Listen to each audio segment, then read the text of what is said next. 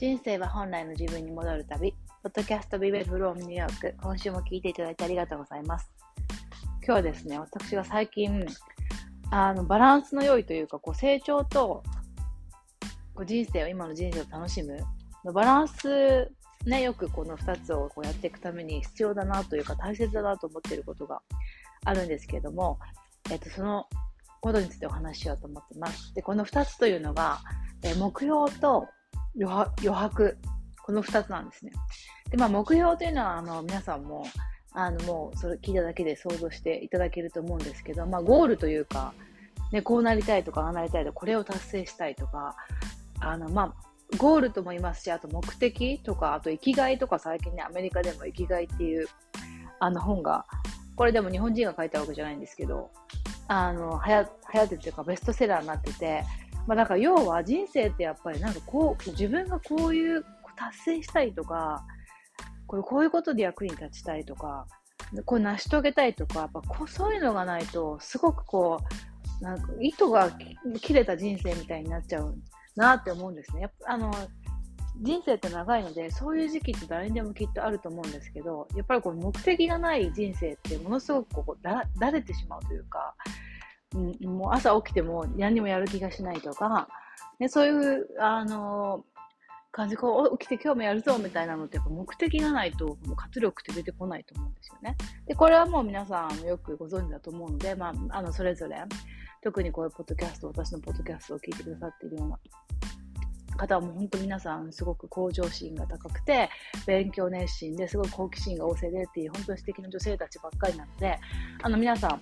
ゴールは持ってらっしゃると思うんですよ。で、もちろんその人生において、例えば今子育てに集中してるとか、でご主人の都合で転勤して仕事を辞めてしまって、今どうしようかなって探してるとか、そういう方いらっしゃると思うんですけど、長い目で見ると、常にやっぱりゴールとか生きがいとか目的とか、そういうものを意識されてきてる方が多いと思うんですね。で、私もどっちかというと、そういうタイプで、ゴールとかがないと自分が成長してないような感じがして、どっちかというとそういうのが苦手なので、いつも何かを達成したらまた次っていう感じで、やってきたわけですよ。で、最近それに加えてやっぱ余白が必要だなと思ったきっかけが、あ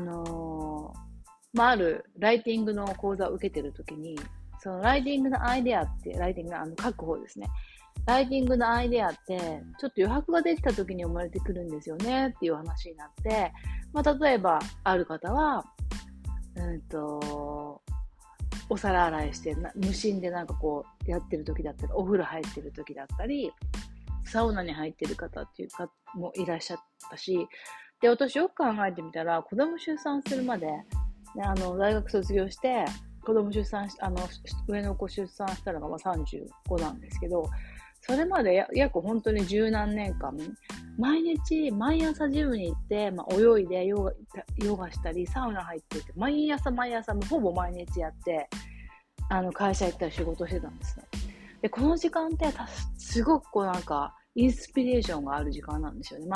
運動するんで前向きにもなるし、ね、サウナ入って水のシャワー浴びてって、それこそ本当に私がいつも言ってるヒートセラピーとコールドセラピー、あれすっごい頭とか体すっきりするん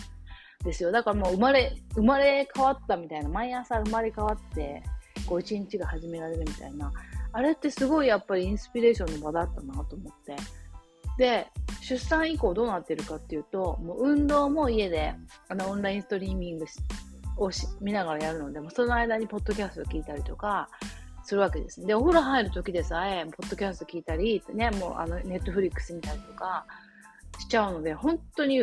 その以前にインスピレーションを受けたりとか、リフレッシュしたなとか、生まれ変わったなとか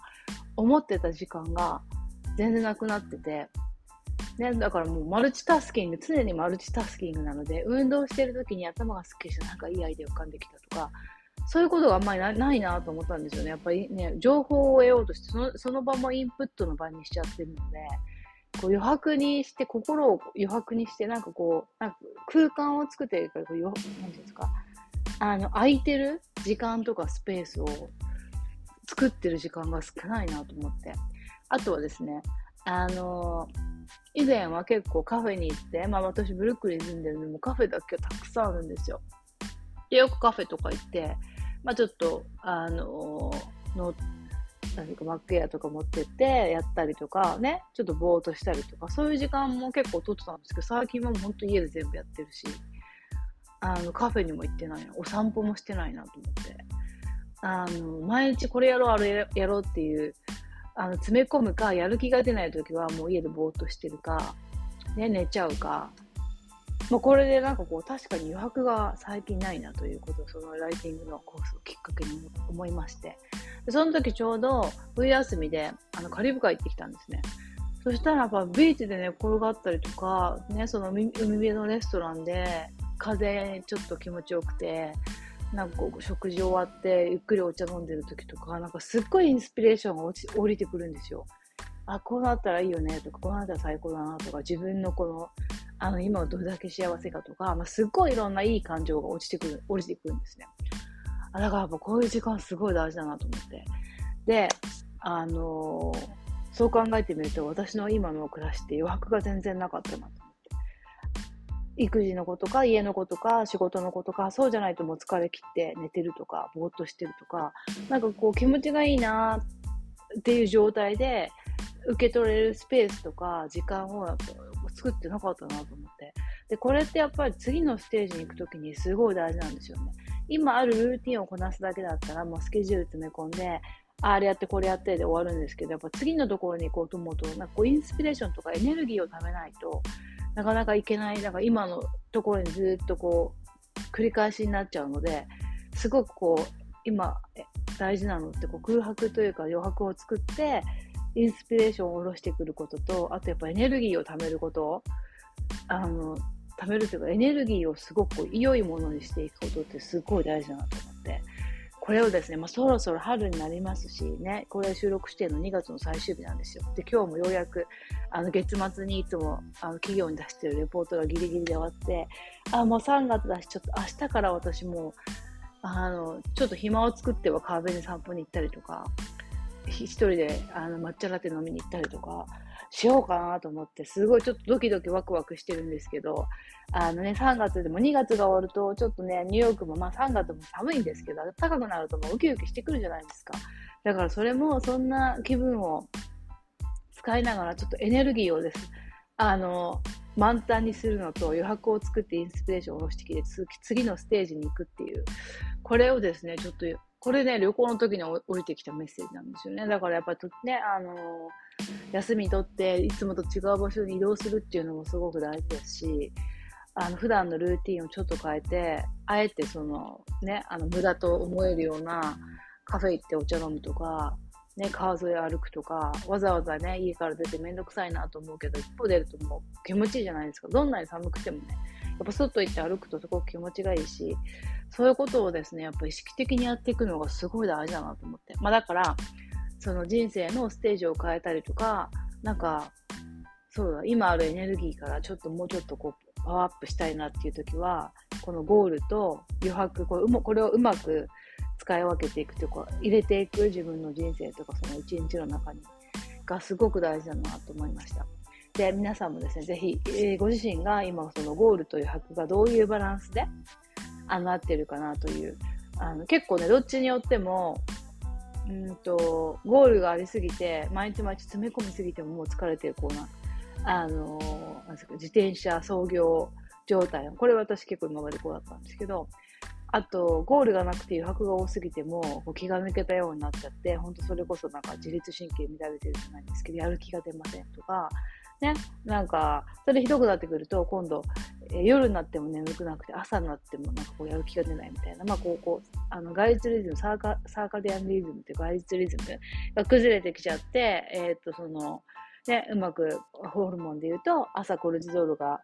しっかり出て、夕方から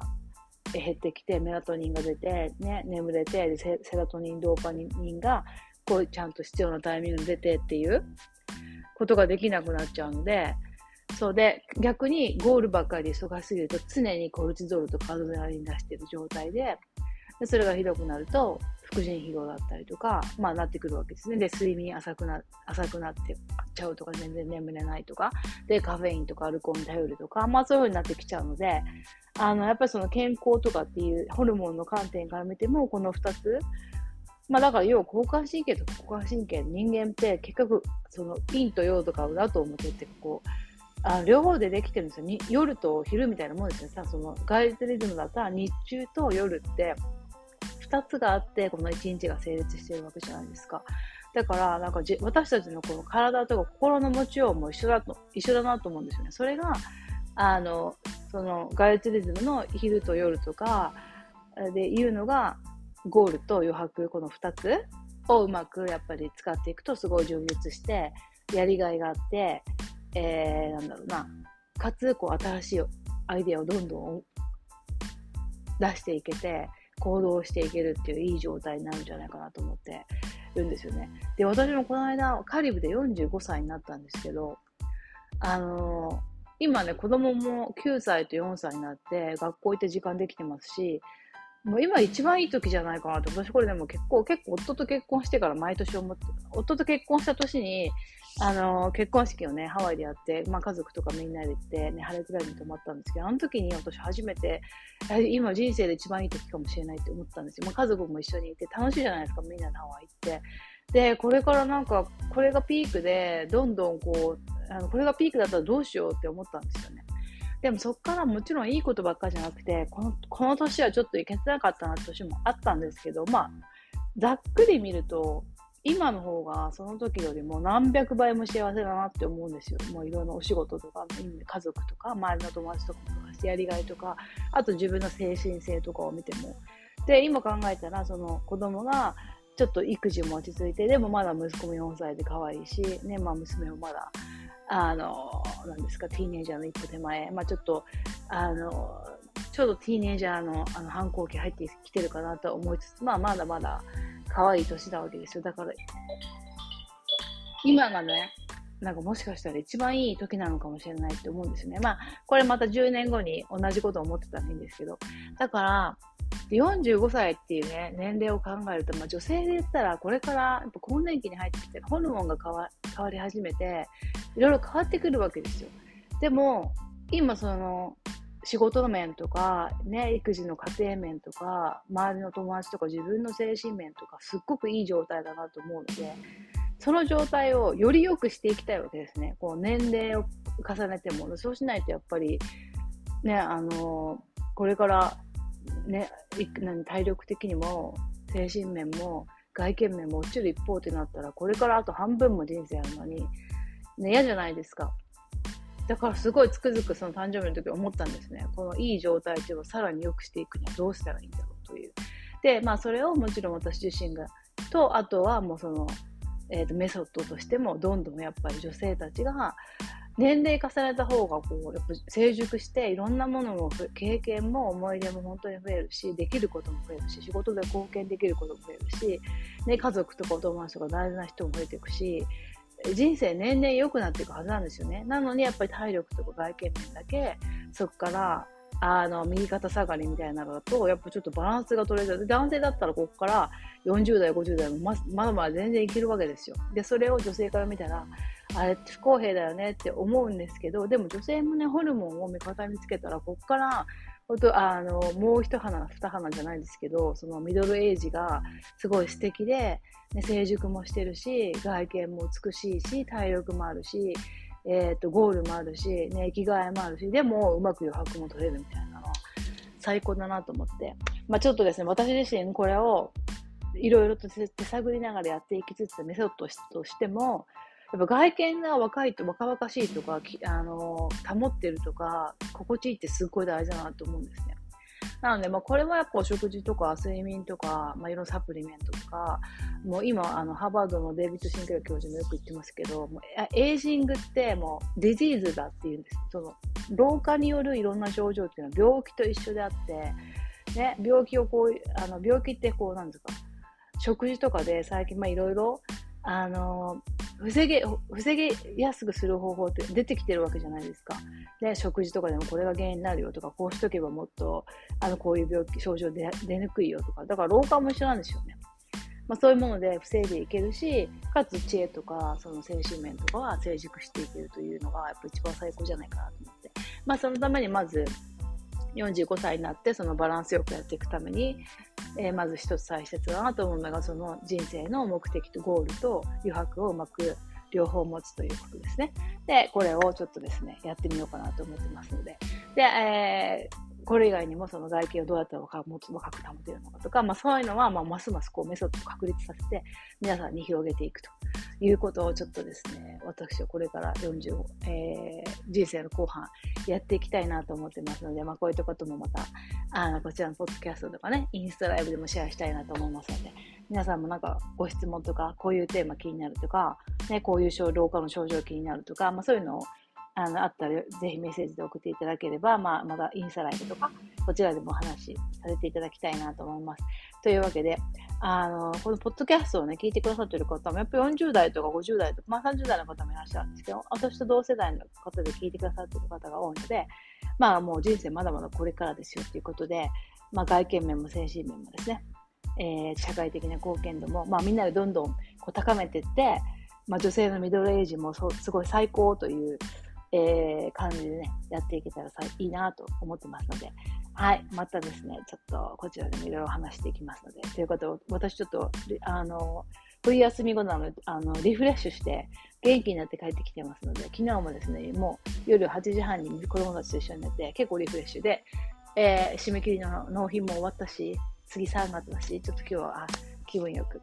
話してみました。まあ、まだ3月になってね、春になったら夏になっていい季節が来ますので、もう皆さんもちょっと余白を楽しみなんですけど、インスピレーションがたくさん落ちてくるような感じで、ちょっとですね一緒にやっていきましょう。というわけで今週も聞いていただいてありがとうございました。また来週もお会いしましょう。良い1週間お過ごしください。